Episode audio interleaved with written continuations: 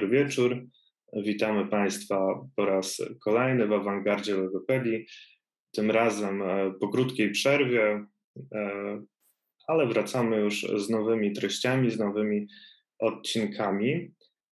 Ja tylko przypomnę, że Awangarda Logopedii to cykl rozmów z terapeutami, logopedami, neurologopedami, którzy wdrażają swoją diagnozę i terapię, nowatorskie, awangardowe rozwiązania. To przywitam naszych gości. Dzisiaj jest z nami Natalia Dul, Dul oraz Katarzyna Miałkowska. Dobry wieczór. Dobry wieczór. No właśnie, to jest taki nietypowy odcinek, ponieważ jest nastroje, a więc taki premierowy odcinek, bo jeszcze nie było u mnie dwóch gości na raz. To ja Państwu przedstawię naszych gości na początek. Natalia Dul, z wykształcenia logopedka, aktorka, dziennikarka, zawodowo logopedka i trenerka oddechu, właścicielka gabinetu logopedycznego i studia aktorstwa Logo Artis we Wrocławiu, współzałożycielka Fundacji Słuchaj siebie, której celem jest działanie na rzecz profilaktyki oddechu dzieci i dorosłych. Ukończyła liczne kursy o tematyce oddechu, między innymi kurs instruktorski metody Butejko i tlenowej przewagi medytacji, relaksacji, rehabilitacji oddechowej po COVID dziewiętnaście, współautorka ogólnopolskiego program, programu profilaktyki oddechu Wdech, Wydech, Odpocznij. E, drugim gościem, gościnią naszą jest Katarzyna Miałkowska, z wykształcenia logopedka, aktorka, pedagogzka, zawodowo logopedka, trenerka oddechu, nauczycielka akademicka, właścicielka firmy Fox Edu, zajmującej się terapią logopedyczną dorosłych i dzieci. Ukończyła liczne kursy i szkolenia z zakresu oddechu, logopedii, techniki aktorskich, technik aktorskich, uważności między innymi kursy instruktorskie metody Butejko, rehabilitacji zaburzeń głosu, rehabilitacji oddechu po COVID dziewiętnaście. Jest współzałożycielką Fundacji Słuchaj siebie, współtworzy ogólnopolski program profilaktyki oddechu Wdech, Wydech, Odpocznij. A więc te biogramy trochę się pokrywają i na samym początku zapytam Was, dlaczego one się pokrywają. I dlaczego się pokrywają? Bo znamy się właściwie od ilu? Bardzo długo. Od piętnastu lat. Pozna... Jak nie lepiej. Tak. Poznałyśmy się nasz w szkole aktorskiej. Niestety na pierwszym roku nie pałałyśmy do siebie zbytnią miłością. To się zmieniło na drugim roku, kiedy zdecydowanie ten rok się skurczył, bo zostało w zasadzie kilka osób, prawda? Tak, zostałyśmy skazane na siebie po prostu. Trochę tak. Usiadłyśmy obok siebie, byłyśmy zupełnie przeciwstawnymi energiami. Kasia jest bardzo dynamiczna i energetyczna. Ja uchodziłam bardziej za tą spokojną. I tak jakoś zostało. I tak zostało. Ale tak jak czytaliśmy, sporo projektów macie wspólnych. Napisałyście też ostatnio ciekawy artykuł. W zasadzie całe jest, całe wydanie Strefy Logopedy jest poświęcone oddechowi. Wy jesteście autorkami tego numeru trzydziestego, do którego też zachęcamy Państwa. No i naszym tematem głównym dzisiejszej, dzisiejszej rozmowy właśnie będzie oddech. W swoich gabinetach przede wszystkim pracujecie nad prawidłowym oddechem. Od czego rozpoczynacie pracę z pacjentem, jeśli chodzi o prawidłowy oddech? Zależy tak naprawdę, bo patrzymy na pacjenta holistycznie. Jak przekracza już próg naszego gabinetu, zaczynamy go obserwować. Kiedyś się zwykło mówić, nie? U nas na aktorstwie, że y, mów dalej, ja Cię obserwuję, tak? Czy to Ty tak zaczęłaś no, mówić? No to, to chyba takie powiedzenie logopedyczne. Może w każdym razie moi pacjenci i pewnie Twoi też y, mają już takie poczucie, że jak tylko przechodzą próg, to czują y, wzrok na sobie, bo obserwujemy ich to, w jaki sposób siadają, w jaki sposób oddychają, w jaki sposób padają ich pierwsze słowa do nas. Więc tak naprawdę zaczynamy od takiej obserwacji, kiedy oni jeszcze o tym nie wiedzą. A później zaczynamy diagnozę, ale diagnoza to też opiera się o takie podejście fundamentalne, czyli właśnie zwracając uwagę na ten oddech, mierzenie pauzy kontrolnej. Faktycznie stało się tak, jak gdyby, że ta nasza terapia logopedyczna połączyła się z terapią oddechową dość mocno, tak? I zgłaszają się do nas przede wszystkim trzy grupy pacjentów. Są to tacy pacjenci, którzy albo skierowani są od innych specjalistów do nas, a mianowicie myślimy tu o ortodontach, foniatrach, laryngologach, czasami fizjoterapeutach czy osteopatach. I są te osoby, jakby mają już taką świadomość, że posiadają te dysfunkcje oddechowe. Ale jest też druga grupa pacjentów, która zgłasza się do gabinetu logopedycznego teoretycznie z innymi problemami jak wady wymowy i są to na przykład kandydaci do szkół aktorskich czy też dzieci i w trakcie diagnozowania okazuje się, że mamy te dysfunkcje oddechowe i to jest ten pierwsza taka rzecz, taka baza, którą my się musimy zająć. Jest też trzecia grupa taka naszych klientów, czyli są to osoby, które mają prawidłowy ten funkcjonalny wzorzec oddychania, ale mają też takie poczucie, że jak gdyby stałe doskonalenie tego procesu będzie przekładać się na ich zdrowie fizyczne i na zdrowie psychiczne. I to, co Kasia jak gdyby tu nadmieniła, bardzo ważne jest to, z kim pracujemy. Czy jest to dziecko, czy jest to kobieta, czy jest to mężczyzna. Jeśli kobieta, to w jakim stanie aktualnie jest, tak? Czy jest to kobieta, która jest w ciąży, czy jest to kobieta, która jest w okresie menopauzy, czy jest to kobieta, która jest w trakcie miesiączki. To ma wszystko ogromne znaczenie na to, w jaki sposób oddychamy. I to ciekawe, z kobietami jest właśnie inaczej niż z mężczyznami, bo z mężczyzną jest trochę łatwiej, mm. bo kobiecie o wiele więcej ćwiczeń będziemy mogły wykluczyć w późniejszej terapii, aniżeli mężczyznom, właśnie ze względu, tak jak Natalia powiedziała, na ich stan. Zupełnie inaczej pracuje się z mężczyznami, zupełnie inaczej z kobietami. U kobiet mamy bardzo często ten duży aspekt emocjonalny, ale i aspekt hormonalny, który ma ogromne znaczenie. Natomiast mężczyźni potrzebują takiego bardzo konkretnego treningu, tak? Tam jest zdecydowanie mniej emocji, oni jak gdyby są bardziej rzeczowi i potrzebują takich rzeczowych, że tak powiem, technik.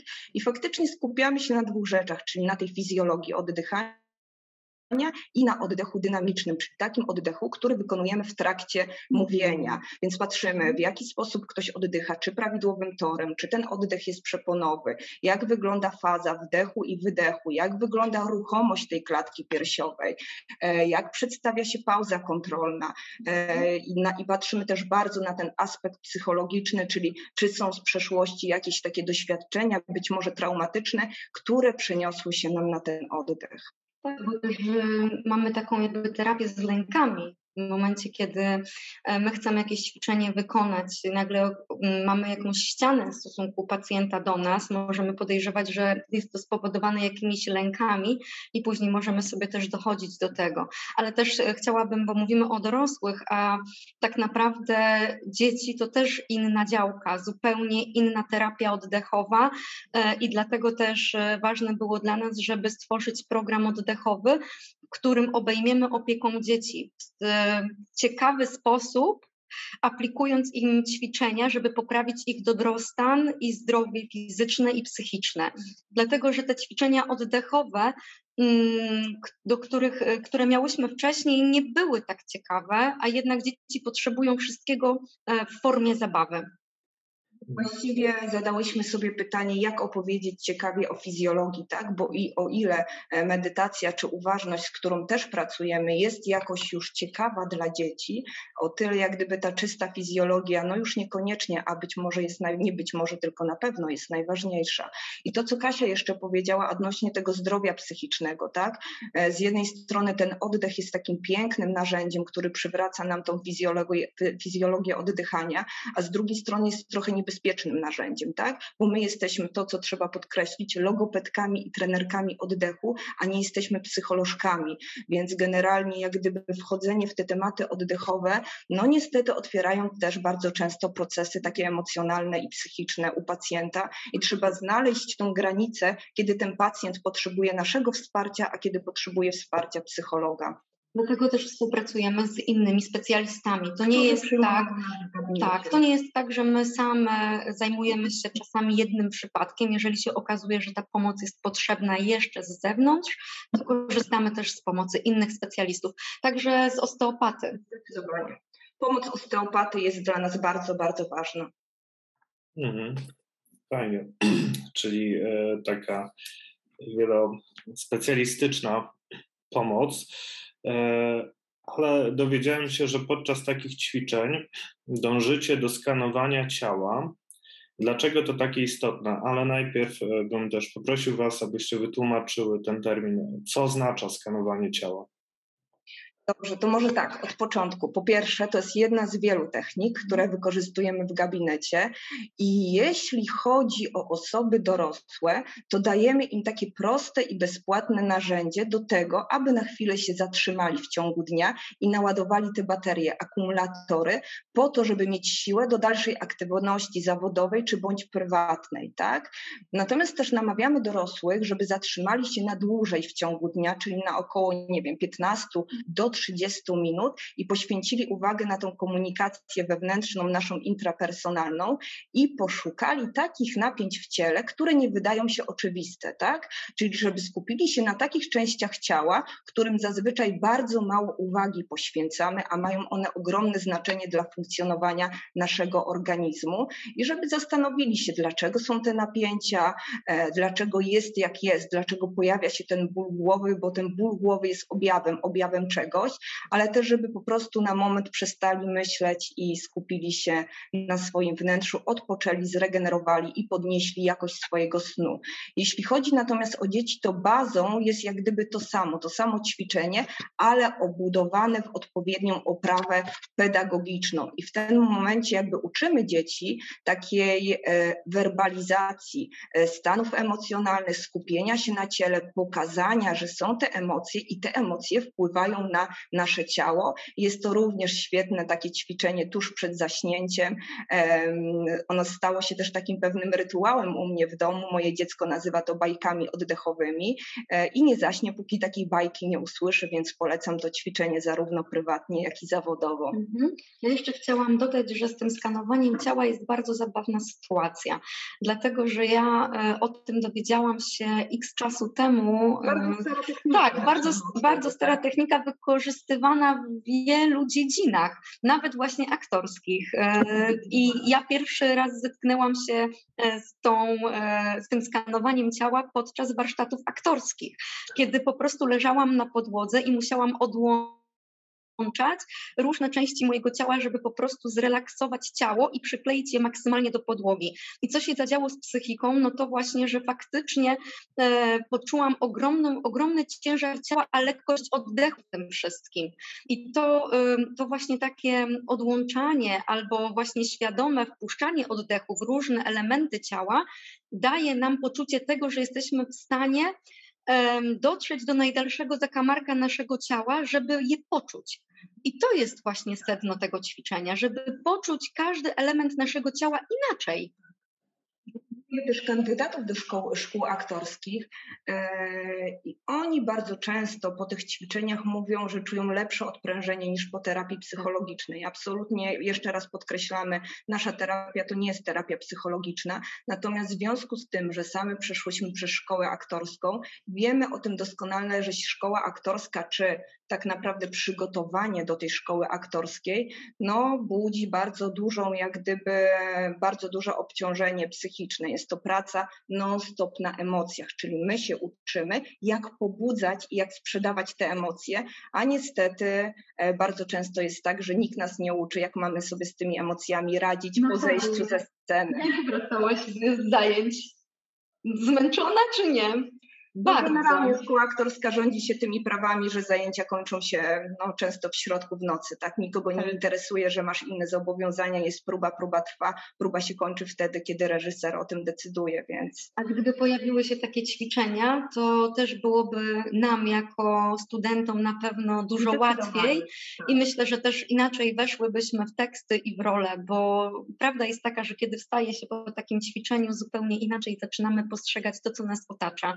I ta uważność też jest inna. Mm-hmm. albo też po wystąpieniu publicznym. Tak? Tak. Więc to skanowanie jest świetnym ćwiczeniem tuż po każdym wystąpieniu publicznym. Tak, również, żeby przygotować się trochę, tak. Spojrzeć na ten tekst z drugiej strony. Nie? A w odpowiednim momencie, tak? tak? Bo tak, jest to tak, ćwiczenie to relaksacyjne, więc jeśli wprowadzamy ćwiczenie relaksa- relaksacyjne przed wystąpieniem publicznym, no to musimy później jak gdyby też zmobilizować to, ten swój organizm, tak, tak żeby lepiej wypocząć tak, po prostu. Tak, tak. Ale dzień wcześniej, żeby jeszcze sobie ten tekst na świeżo powtórzyć, co ja wam powiedzieć, w jaki sposób ułożyć w głowie. Super. Okej. Okay. Jesteście autorkami programu profilaktyki oddechu. Czy możecie powiedzieć, na czym on polega, jaki był cel jego powstania? Tu ważna sprawa y, Akademii Oddechu. Aktualnie. Aktualnie, czyli zmieniła się nazwa, nie nazywa się to już program profilaktyki oddechu, a program Akademii Oddechu.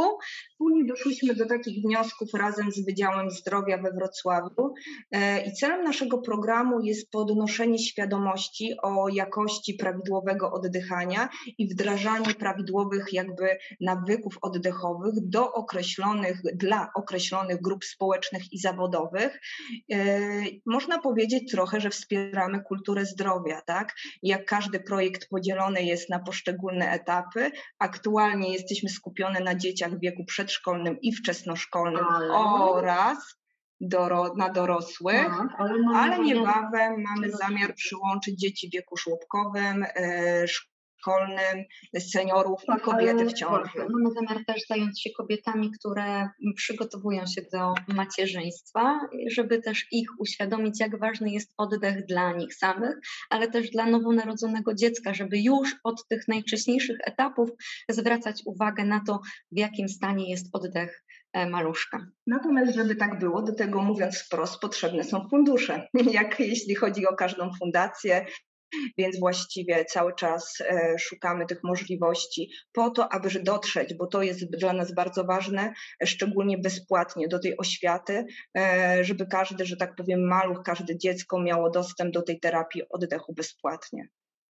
Mhm, mhm, super.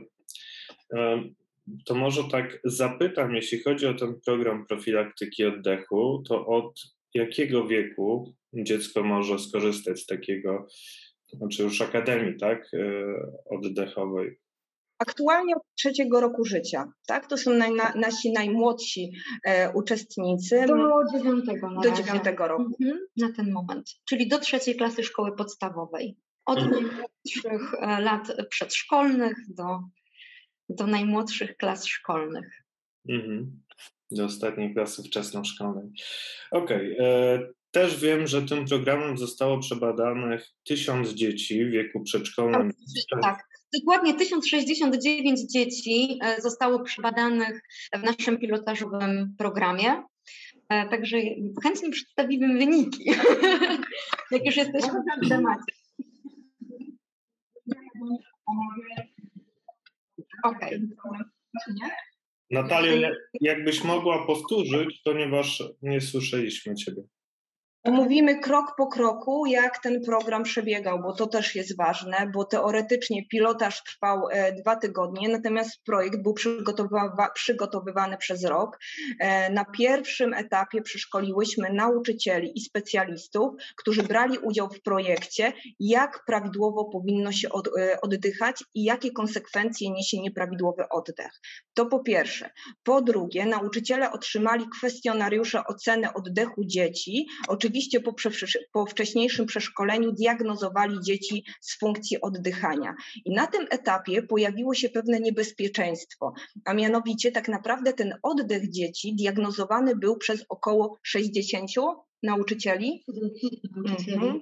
więc tak naprawdę my otrzymałyśmy wyniki zbiorcze.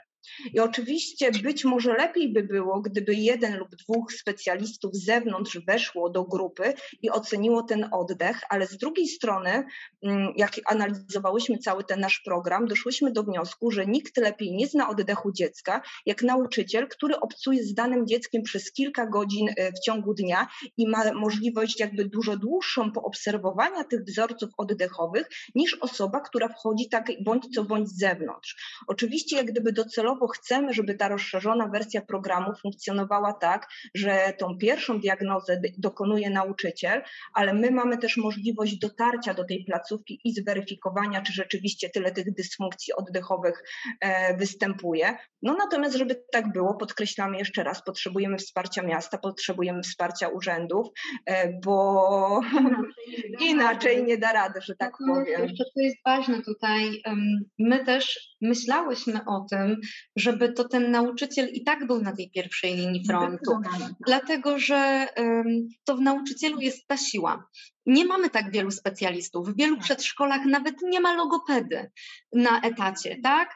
Więc ten nauczyciel, jeżeli zostanie przeszkolony i będzie wiedział, w jaki sposób zdiagnozować dziecko, a później wprowadzić ćwiczenia, które poprawią ten oddech dzieci, to świetnie. I właśnie na tym nam najbardziej zależy, żeby to nauczyciele na tej pierwszej linii frontu wyłapywali te wszystkie niedoskonałości, te wszystkie dysfunkcje i później w miarę procesu poprawiali stan oddechu dzieci. Z drugiej strony ten nauczyciel też ma wsparcie tych specjalistów, jeśli oni są w tych przedszkolach, tak? Bo to, był, to dla nas była ogromna pomoc, że tak naprawdę tych nauczycieli wspierali też specjaliści jak logopedzi, jak fizjoterapeuci pracujący w placówkach. Dodatkowo przez cały okres programu mieli do dyspozycji nas, byłyśmy w zasadzie dwadzieścia cztery godziny na dobę w kontakcie z nauczycielami, odbierałyśmy te telefony, konsultowałyśmy wspólnie dzieci, nawet zdalnie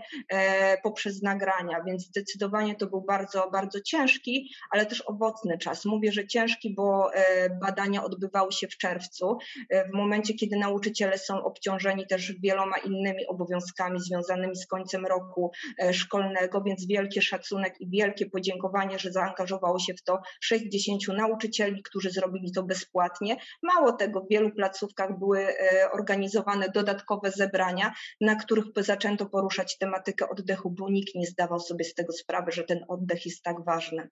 Dostałyśmy też po programie bardzo dużo opinii i te opinie też dają do myślenia, jak bardzo jest to potrzebne i dlaczego nikt wcześniej nie zwrócił na to aż tak, takiej dużej uwagi. Tak? Tylko teraz e, dopiero coś zaczyna się dziać w, tej, te, w tym temacie, żeby to na taką skalę zacząć wdrażać, bo mamy po prostu tak dużo komentarzy, gdzie wszyscy tylko mówią, że tak, trzeba wdrażać, tak, e, świetny program, tak, dzieci zaczęły, e, za, złapały nawyk, tak, nawet nie nawyk, tylko świadomość, tak, bo nawyku nie wypracujemy.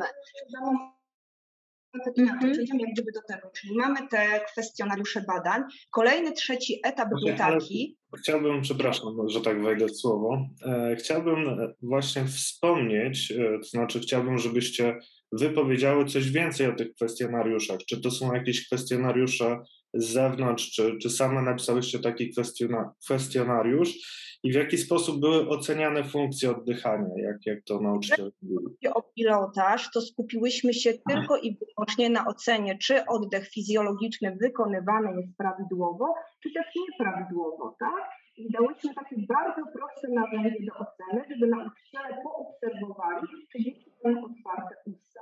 Tyle i aż tyle, bo jeśli mają otwarte usta, to oznacza, że oddychają prawidłowo poprzez usta, a powinny oddychać poprzez nos. My też e, na tych naszych nagraniach mówiłyśmy, w jaki sposób obserwować, bo to było istotne, tak, e, żeby nauczyciel wiedział, kiedy ma tak zaobserwować. Tak, nie? Pokazywałyśmy składane, które dzieci, które... Natalio, znowu Ciebie troszkę gorzej słychać. Pokazywałyśmy składane, które oddychają nieprawidłowo, więc nauczyciel miał taką wiedzę, ale na potrzeby kwestionariuszy miał ocenić przede wszystkim, czy dziecko ma otwartą buzię, czy ma zamkniętą. No, to jest taki, e, taka główna diagnoza, nawet logopedzi jej z niej stosują, ją stosują. Taka bezpieczna diagnoza, bezpieczna dla nauczyciela, który był osobą. Czyli na etapie pilotażu my tak naprawdę nie szukałyśmy przyczyn dysfunkcji oddychania. Tym chcemy się zająć jak gdyby w tej rozszerzonej wersji. Na tej pierwszej, jak gdyby na tym pierwszym etapie naszym celem było um, uświadomienie, po co jest oddech i jak trzeba oddychać. I to uzyskałyśmy, tak? Bo nie mamy takiej magicznej różdżki, która w dwa tygodnie przy, jakby przywróci ten prawidłowy, nawyk. funkcjonalny nawyk, ale mamy nadzieję, że tą naszą magiczną różdżką będzie ten nasz dłuższy, półroczny program, który sprawi, że nie tylko wzrośnie świadomość o tym, jak mamy oddychać, ale przywrócimy te prawidłowe wzorce oddechowe. Chciałabym jeszcze dodać, że oprócz tego, że nauczyciele dostali te narzędzia diagnostyczne, to oprócz tego rodzice również zostali tak zaproszeni do tego, aby poobserwowali swoje dziecko, żeby zobaczyli, czy to dziecko w trakcie snu ma zamknięte usta, czy to dziecko w trakcie oddychania w ciągu dnia ma otwartą buzię, czy właśnie ma zamknięte. I tak naprawdę ym, wyniki były bardzo rozbieżne. To, co zaobserwowali rodzice, było zupełnie inne niż to, co stwierdzili nauczyciele. Mało tego, też nie, nie mamy niestety tak bardzo miarodajnych tych wyników, ponieważ rodziców o połowę mniej wypełniło diagnozę niż niż nauczyciele. Użyli się do tego aż tak bardzo, dlatego mamy połowę rodziców uzupełniających um, diagnozy. Ale to też są bardzo ciekawe wyniki i może od tak, razu je tutaj już to, co jest najcenniejsze, to mogłyśmy się dowiedzieć my, ale także specjaliści, jak przebiega funkcja oddechowa w nocy, tak? A my bezpośrednio nie możemy dotrzeć i poobserwować, jak dziecko oddycha w nocy, a od tego, jak oddycha, zależy jakość jego snu i to, czy obudzi się wypoczęte i gotowe do, dalsze, jakby do dalszej pracy i aktywności e, psychicznej i fizycznej. Dlatego e, tysiąc sześćdziesiąt dziewięć odpowiedzi od nauczycieli, gdzie wskazało nieprawidłowe funkcje oddechowe u czterdzieści pięć przecinek jeden procent dzieci. Mamy prawie, prawie dzieci, połowa dzieci, które wiemy, że już na, na, na pewno oddycha nieprawidłowo. Jeszcze nie wiemy, jakie konsekwencje to za sobą niesie konkretnie u tych dzieci, natomiast wiemy, że ten oddech jest nieprawidłowy. Jeżeli chodzi o rodziców, to niestety tylko sześćset sześćdziesiąt jeden odpowiedzi, tak jak powiedziałam, połowa. I rodzice zauważyli, że kiedy dziecko śpi, ma zamkniętą buzię, sześćdziesiąt dwa przecinek sześć procent, czyli zdecydowana większość uważa, że śpi z zamkniętą buzią. Moje dziecko w trakcie oddychania w ciągu dnia ma zamknięte usta, siedemdziesiąt pięć przecinek trzy procent rodziców. Ja myślę, że to też czyli jest... Inaczej, mnie się zdaje, że powinnaś podkreślić, ma nieprawidłowe. Nieprawidłowe, dwadzieścia cztery przecinek siedem procent dzieci nieprawidłowo.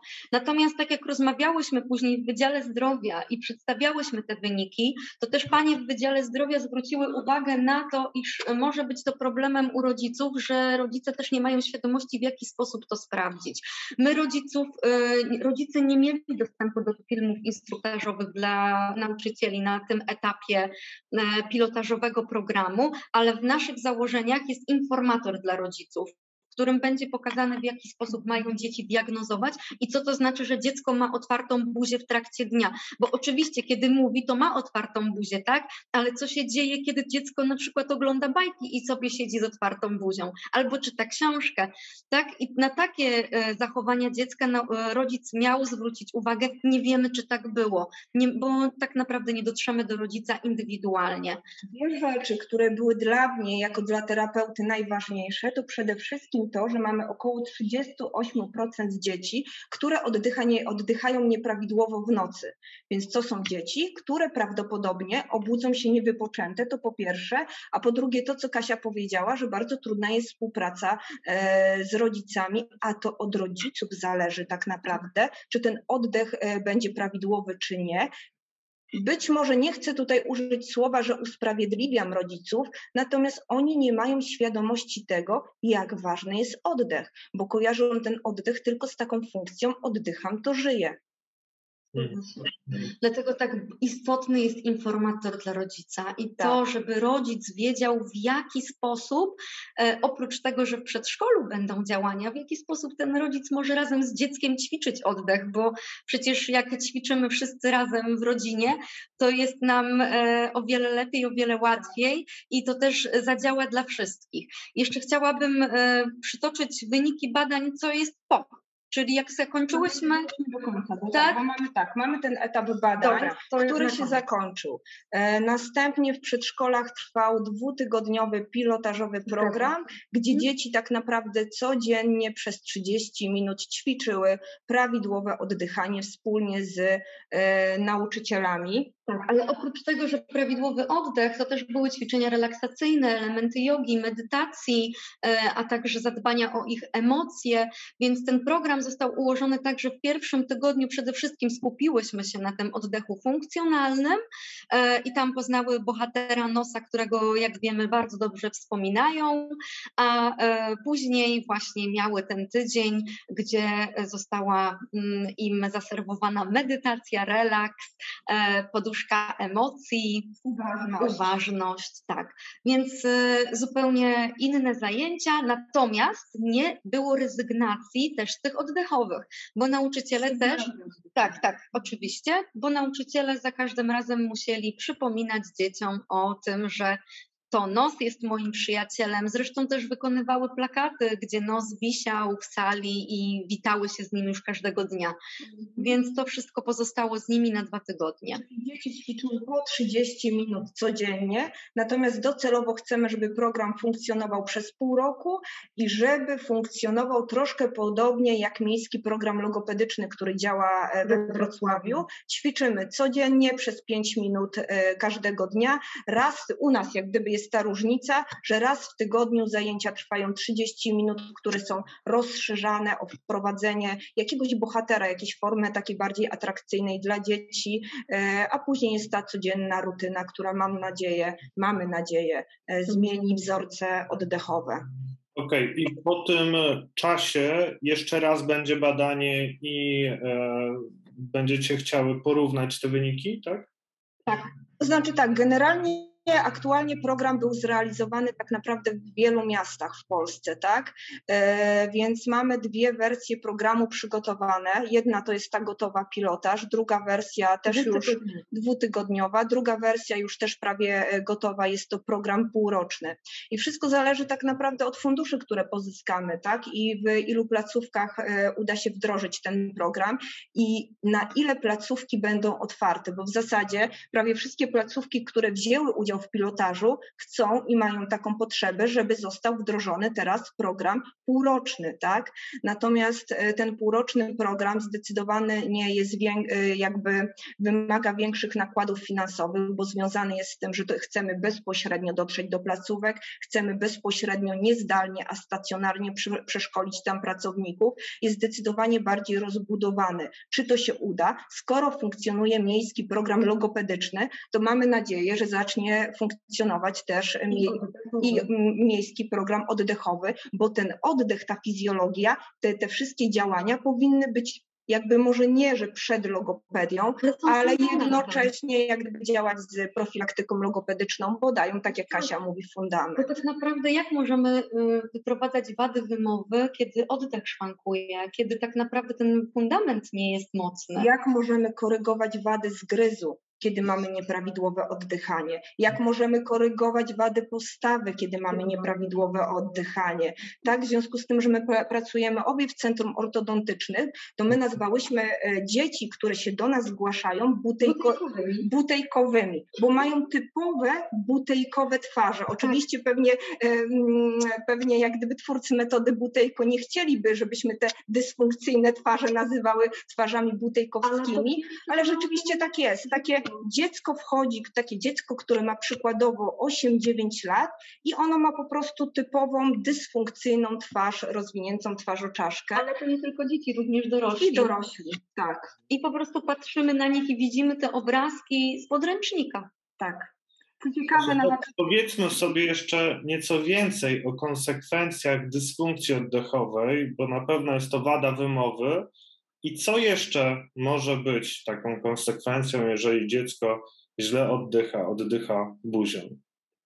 Czyli po kolei mamy wadę zgryzu, nieprawidłowy rozwój twarzoczaszki, nieprawidłową pozycję spoczynkową języka, e, gorsze dotlenienie organizmu, gorszą koncentrację, e, gorszą aktywność fizyczną, e, bardziej pobudzony układ nerwowy. No to już to oddychanie przeponowe, nie ma o nim co już mówić. Wtedy. Zdecydowanie nieprawidłowy tor oddechowy, wady postawy. Niedotlenienie, mówiłaś? Niedotlenienie organizmu? Gorsze dotlenienie mhm. organizmu. Tych konsekwencji jest naprawdę bardzo, bardzo dużo. Dużo, czyli mamy taką prostą rzecz, taką bezpłatną rzecz jak oddech, a nie mamy świadomości tego, jak z tego oddechu korzystać.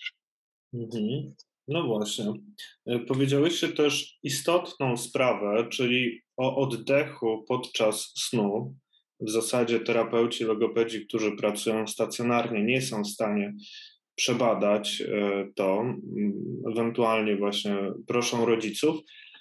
A jak to może wpływać, yy, taki, taka dysfunkcja oddechowa, jeśli chodzi o, o kwestie psychologiczne? Bo tak poruszyłyście, że te dzieci mogą być chociażby bardziej pobudzone.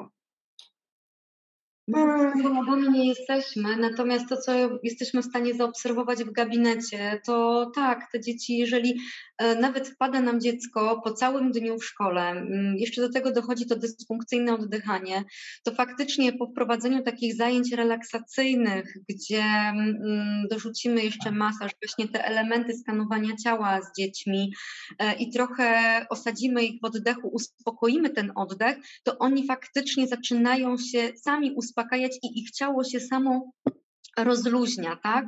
Także to jest bardzo potrzebne w przypadku dzieci. Myślę tak, że człowiek tak, to ssak, który myśli. Natomiast nikt nas nie uczy, jak my mamy przestać myśleć i jak my mamy odpoczywać.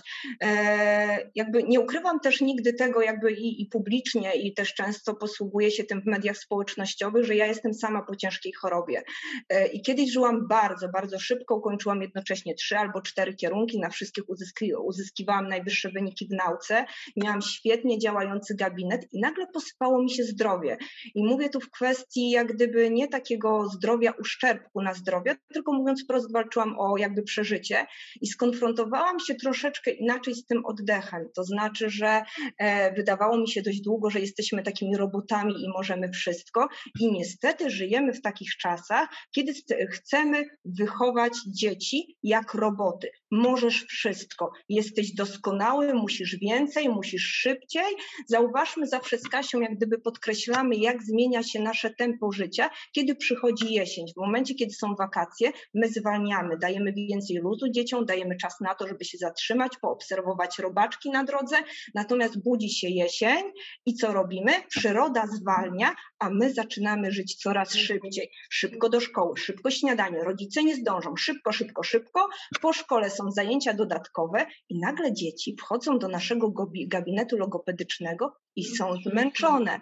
Ostatnio miałam taką sytuację w szkole podstawowej, kiedy zobaczyłam dzieci pochylone nad telefonami i mój uczeń ze łzami w oczach powiedział mi wprost, dlaczego wy mnie nie słuchacie, ja jestem zmęczony, ja nie chcę pójść do ciebie na zajęcia, tak? Więc z jednej strony doczekaliśmy takich czasów, że te funkcje myślenia rozwijamy bardzo pięknie i one są nam potrzebne, a z drugiej strony w ogóle nie zdajemy sobie sprawy z tego, jakie sygnały wysyła nasz organizm, tak? Więc ten moment mojej choroby był takim momentem, kiedy ja się na chwilę zatrzymałam, w zasadzie nie na chwilę, bo tak naprawdę ta chwila trwała około dwóch lat i skupiłam się tylko i wyłącznie na swoim wnętrzu. Poznałam wspaniałe osoby, które też wówczas chorowały i którym jak gdyby te wszystkie techniki relaksacyjne, te techniki oddechowe dawały siły do walki z chorobą, tak? Więc o tym już jak gdyby otwarcie też mówią lekarze, że medycyna to jest jedno, natomiast jeżeli my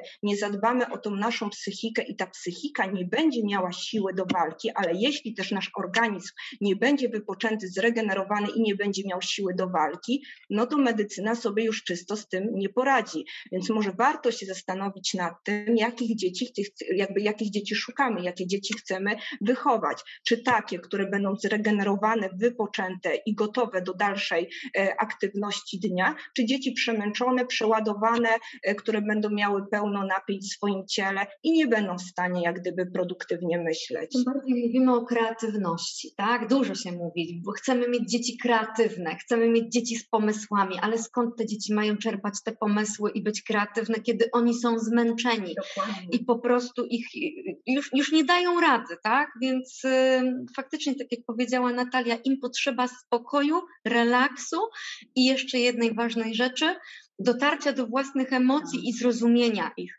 I dlatego my też stworzyłyśmy tą poduszkę emocji po to, żeby dzieciom uświadomić, jak ważne jest to, żeby one uwalniały to, co czują. To, co Natalia powiedziała z tym dzieckiem, jeszcze później powiedziała, że zabrała go e, pod drzewo.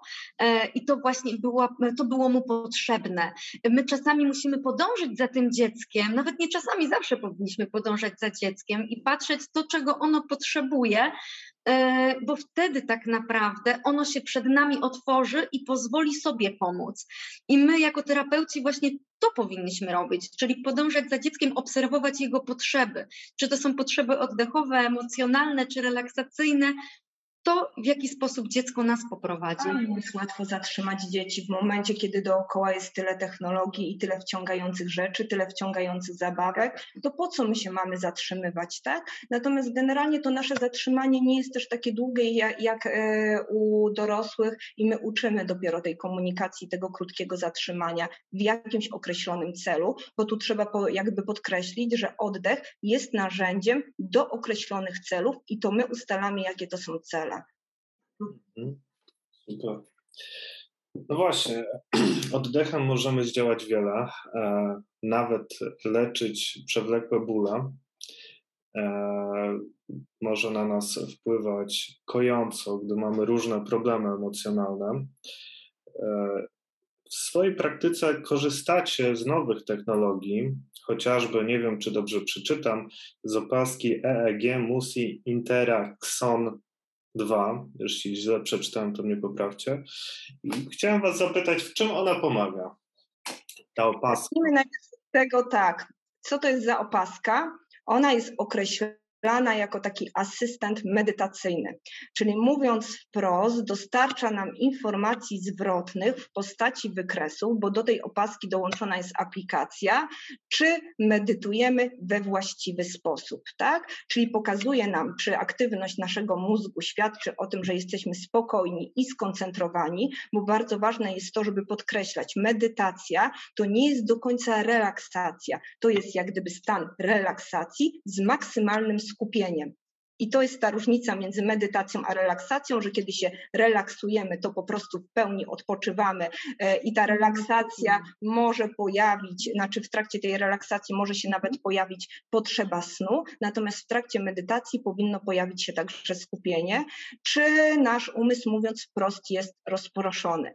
I teraz już na samym początku powinniśmy sobie zadać pytanie, czy do tego procesu takiego mocno, który skupia się na tej komunikacji intrapersonalnej, powinniśmy włączać technologię. Czy ta technologia nie zaburzy naszych wewnętrznych procesów, nie stanie się takim jak gdyby gadżetem, tak? Więc my używamy tej opaski tylko i wyłącznie w określonych celach, a mianowicie trochę w celach badawczych sprawdzamy sobie, czy nasze ćwiczenia faktycznie są efektywne. To po pierwsze. Po drugie, zgłaszają się do nas często osoby, które tak naprawdę od lat medytują i chcą sobie sprawdzić, czy faktycznie ta ich medytacja jest prawidłowa. I to jest rzecz bardzo ciekawa, bo czasami, nie czasami, tylko dość często zdarza się tak, że ktoś medytuje od dawna, natomiast jego mózg pokazuje zupełnie coś innego, czyli nie osiąga tego stanu medytacji. Po trzecie, e, opaskę wykorzystujemy trochę takio, tak jako taki haczyk, bo nie wszyscy chcą uwierzyć w sens medytacji, tak? Przypisują jej wymiar tylko i wyłącznie duchowy, my też taki wymiar przypisujemy, natomiast wychodzimy z założenia, że gabinet to nie jest jak gdyby strefa rozmów duchowych, tylko powinna mieć potwierdzenie naukowe. Więc jeśli ktoś do naszego gabinetu przychodzi i, je, mu, i w zasadzie jest oporny i nie chce medytować, to my mu zakładamy taką opaskę i pokazujemy mu czarno na białym. To są twoje fale mózgowe i teraz uwaga, w momencie, kiedy twój umysł jest tak rozproszony, jak ty możesz być skupiony na tym, co chcesz powiedzieć, przykładowo w trakcie wystąpienia publicznego, albo jak masz odpocząć po takim wystąpieniu publicznym, kiedy w zasadzie twój mózg szaleje, tak? Więc tak naprawdę dokładasz sobie stale te kamienie do swojego organizmu, które w pewnym momencie cię przeciążą. No i w zasadzie takie osoby wtedy mówią, no faktycznie, właściwie to one nie kiedyś mnie przeciążą, tylko zazwyczaj jest tak, ja już już jestem jak gdyby przeciążony, tak? Więc e, tak naprawdę zachęcamy do tej opaski, ale tylko po to, żeby coś pokazać, tak? Wykorzystujemy ją też na naszych szkoleniach logopedycznych. E, nie wszystkie logopedki są na tyle odważne, żeby zweryfikować, co w nas siedzi. My się tego boimy, boimy się przyznać przed samymi e, sobą, że być może musimy podpracować nad naszym wnętrzem, nad naszą komunikacją intrapersonalną i to, co jest ważne w trakcie medytacji, żeby zaakceptować każdy stan, nie oceniać go, tak? A niestety, jeśli chodzi o opaskę, to budzi się to niebezpieczeństwo, szczególnie u mężczyzn, to zauważyłyśmy, że oni tę opaskę zakładają tylko i wyłącznie po to, żeby mieć lepsze wyniki. Oczywiście na początku to jest dobre, bo ich to w jakiś sposób mobilizuje. Wielu mężczyzn mamy tak zwanych gadżeciarzy, więc to się świetnie sprawdza. Natomiast nie to jest sensem medytacji zdecydowanie. Podkreślmy, jakie są badania. Co nam daje taka opaska? Co możemy z niej wyczytać? Co, na, co możemy z tej konkretnie opaski, czyli ona pokazuje aktywność naszych fal mózgowych i pokazuje po pierwsze, czy nasz mózg jest wyciszony, ale jednocześnie skupiony, czy nasza uwaga jest zmienna i rozproszona. Dodatkowo ja z tej funkcji nie korzystam, akurat tego bardzo nie lubię, natomiast jest taka możliwość skorzystania z dodatku muzycznego, to znaczy jednocześnie, kiedy medytujesz, dostajesz natychmiastową informację zwrotną w postaci dźwięku, czy robisz to dobrze. Czyli jeśli dźwięki przyrody się zmieniają, bodajże tam są coraz bardziej głośni, chyba tak, tam się głośniejsze, to znaczy, że wychodzisz z tego stanu medytacyjnego. W momencie, kiedy wracasz do prawidłowej funkcji, twój mózg się uspokaja, wtedy ta muzyka się też wycisza. Ale co ciekawe, jeżeli chodzi o w ogóle o przypadki, które miały zakładane te opaski do medytacji, to dzieci i ludzie, którzy grają na instrumentach muzycznych, tak, mają zdecydowanie lepszą medytację. Medytację. To było bardzo ciekawe odkrycie. Tak, także ci, którzy... Od naszego szkolenia logopedycznego, miałyśmy tam logopedy... logopedycznego, ale pojawili się muzycy. Mhm. I faktycznie tak się stało, że sprawdziłyśmy jedną, drugą, trzecią osobę, no i okazało się, że te osoby nigdy nie miały do czynienia z medytacją, a mają bardzo wysokie wyniki. Więc zapytałyśmy się, jak to się stało, co sobie wyobrażali, czy w jaki, w jaki sposób do tego w ogóle doszło. I każda z jedna z tych osób odpowiedziała nam, odpowiedziała nam to samo, że w zasadzie ta medytacja to była dla nich jak skupienie się na nutach.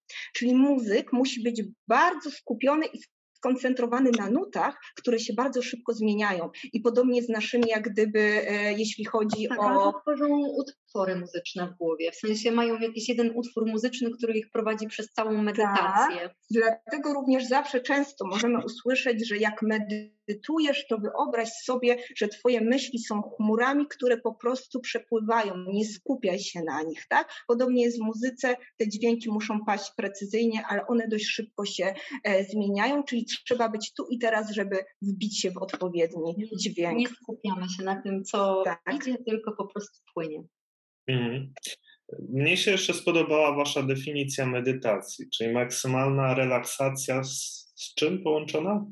Ze skupieniem, z uwagi. Taki stan, pierwszy stan, jak prowadzimy nasze szkolenia, to pierwszy dzień e, naszego szkolenia polega na tym, że dzieci, Boże, dzieci, że ludzie muszą się nauczyć relaksować, tak? Zdecydowanie muszą dowiedzieć się, co to znaczy zrelaksować swoje ciało, to fizyczne, a dopiero na dalszych etapach dotrzeć do tego naszego wnętrza i popracować nas, nad skupieniem, następnie połączyć relaksację i skupienie i najtrudniejszy proces, czyli przenieść tę medytację na nasze życie codzienne, bo medytacja nie powinna być tylko ćwiczeniem, ale powinna być wsparciem do naszego życia codziennego, a nasze życie powinno wspierać medytację. Dlatego my też tak budujemy szkolenia, żeby właśnie się zaczynało od tego, tak jak powiedziała Natalia, kończymy zazwyczaj na emisji głosu, która nie jest typową emisją głosu, tylko jest uwalnianiem naturalnym głosu z wnętrza po odblokowaniu ciała. Mm-hmm, mm-hmm.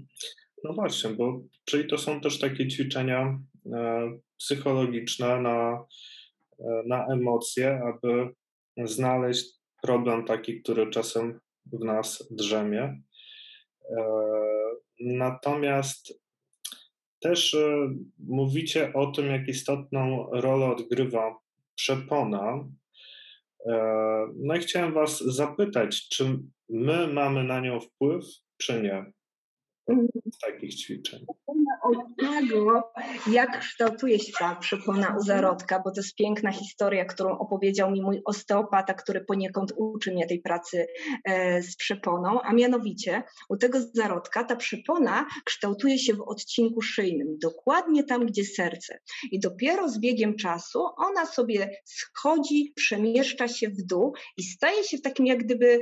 staje w takim centrum zarządzania naszego zdrowia fizycznego i psychicznego. A ta nasza emisja głosu tak naprawdę mieści się w tym naszym zdrowiu e, fizycznym, ale też i zdrowie psychiczne wpływa na emisję głosu. Więc ta przepona staje się pewnego rodzaju takim paliwem dla fonacji. I kilka miesięcy temu byłam na koncercie mojego brata, który gra w filharmonii i tak się stało, że siedziałam obok e, muzyków, którzy grali na instrumentach dętych, więc miałam tą przyjemność obserwowania, jak im pięknie pracują te przepony i podzieliłam się moją refleksją z moim bratem e, i on mi powiedział, że tak, że osoby, które grają, muzycy, którzy grają na instrumentach dętych, zdecydowanie jako pierwsi przychodzą na próby e, do orkiestry i zdecydowanie jako pierwsi przychodzą też tuż przed koncertem, bo mają taką świadomość, że jeśli nie będą pracować na przeponie, to zrujnują swoje zdrowie fizyczne i nie wydobędą prawidłowego dźwięku.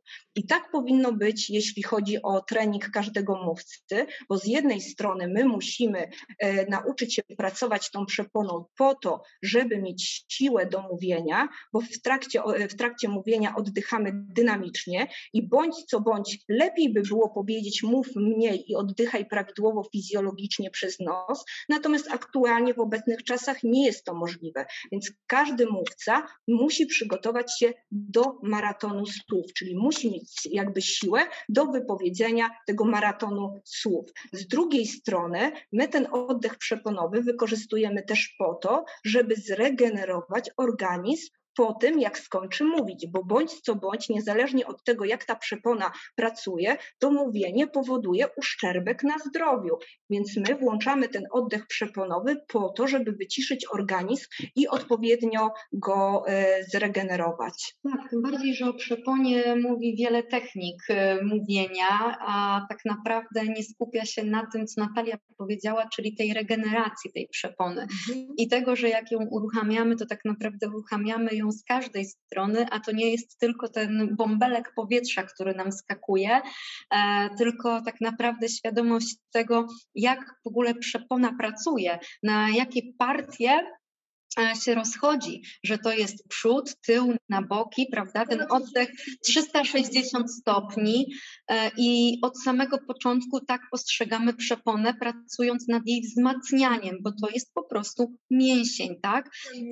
Zawsze jest coś do, do poprawy i u ciebie, i u mnie. Ja wstaję ostatnio, zaczęłam wstawać dwadzieścia minut wcześniej, aktualnie wstaję już godzinę wcześniej i też trenuję przeponę, bo każdy z nas ma jakby, jak gdyby coś do poprawienia. leczenia, więc mówię zawsze do pacjentów, wy poprawiacie, ja też poprawiam. Tak, ja mam to samo, mówię zawsze do pacjentów, słuchajcie, mój dzień zaczyna się wcześniej, ponieważ ja wstaję rano i robię masaż twarzy, później podkładam sobie wałek pod kręgosłup lędźwiowy, ćwiczę przeponę, rozciągam swoje mięśnie, żeby funkcjonować cały dzień, żebym mogła dużo do was mówić i żeby mój głos był jak dzwon, żeby się nie zdzierał.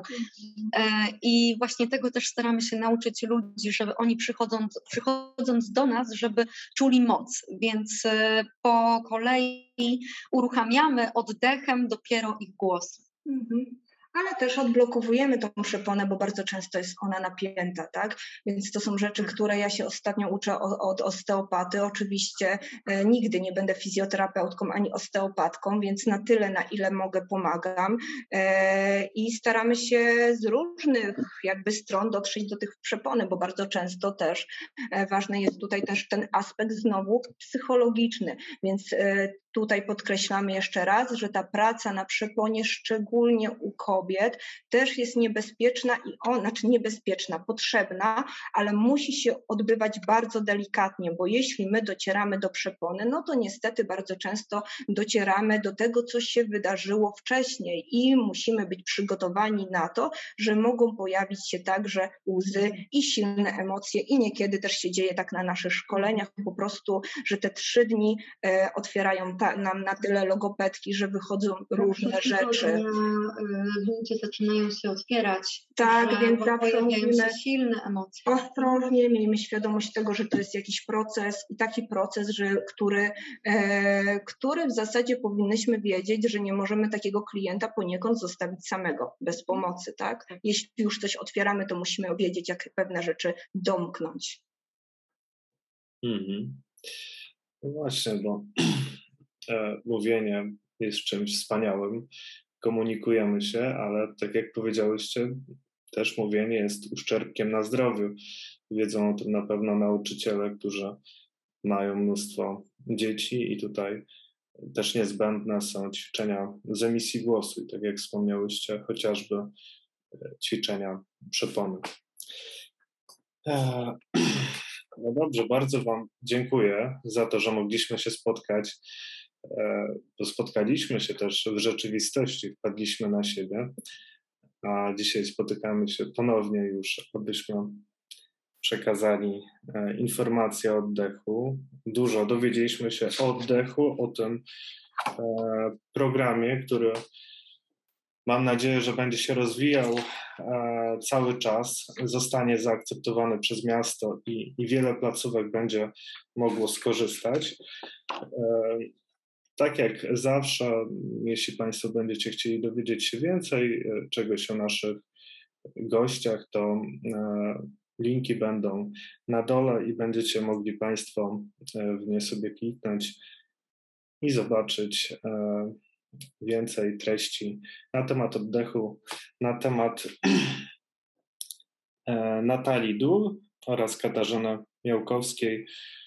Są to logopedki, aktorki. One właśnie były dzisiejszymi gośćmi naszego spotkania. Bardzo wam dziękuję, że mogliśmy porozmawiać. Również dziękujemy i myślę, że to też taka ciekawa historia, jak wpadliśmy na siebie, ponieważ zdaliśmy, znaliśmy się tylko z internetu i faktycznie to był ten moment, kiedy ja wracałam z Kasią, e, wracałyśmy chyba z kawiarni, tak? tak? I ja wypowiedziałam Poprawiam. słowa ciekawe, coś odnośnie czegoś, e, odnośnie chyba coś jak naszego nagrania. Zadałam to pytanie i usłyszałam nad głową twoje słowo cześć, więc e, można powiedzieć, że pytasz kosmos, kosmos odpowiada, więc pytajmy ten kosmos, jak wykorzystywać ten oddech, a na pewno nam podpowie. Tak, właśnie. Było to we Wrocławiu, niedaleko Kapitolu. Też tam pracują aktorzy, pracują nad swoim głosem. Ja jeszcze tylko na koniec dodam, że zachęcam Państwa, abyście subskrybowali kanał, bo ten kanał będzie wtedy dużo szybciej też się rozwijał. Dobrej nocy życzymy. Dobranoc. Dobranoc. Thank you.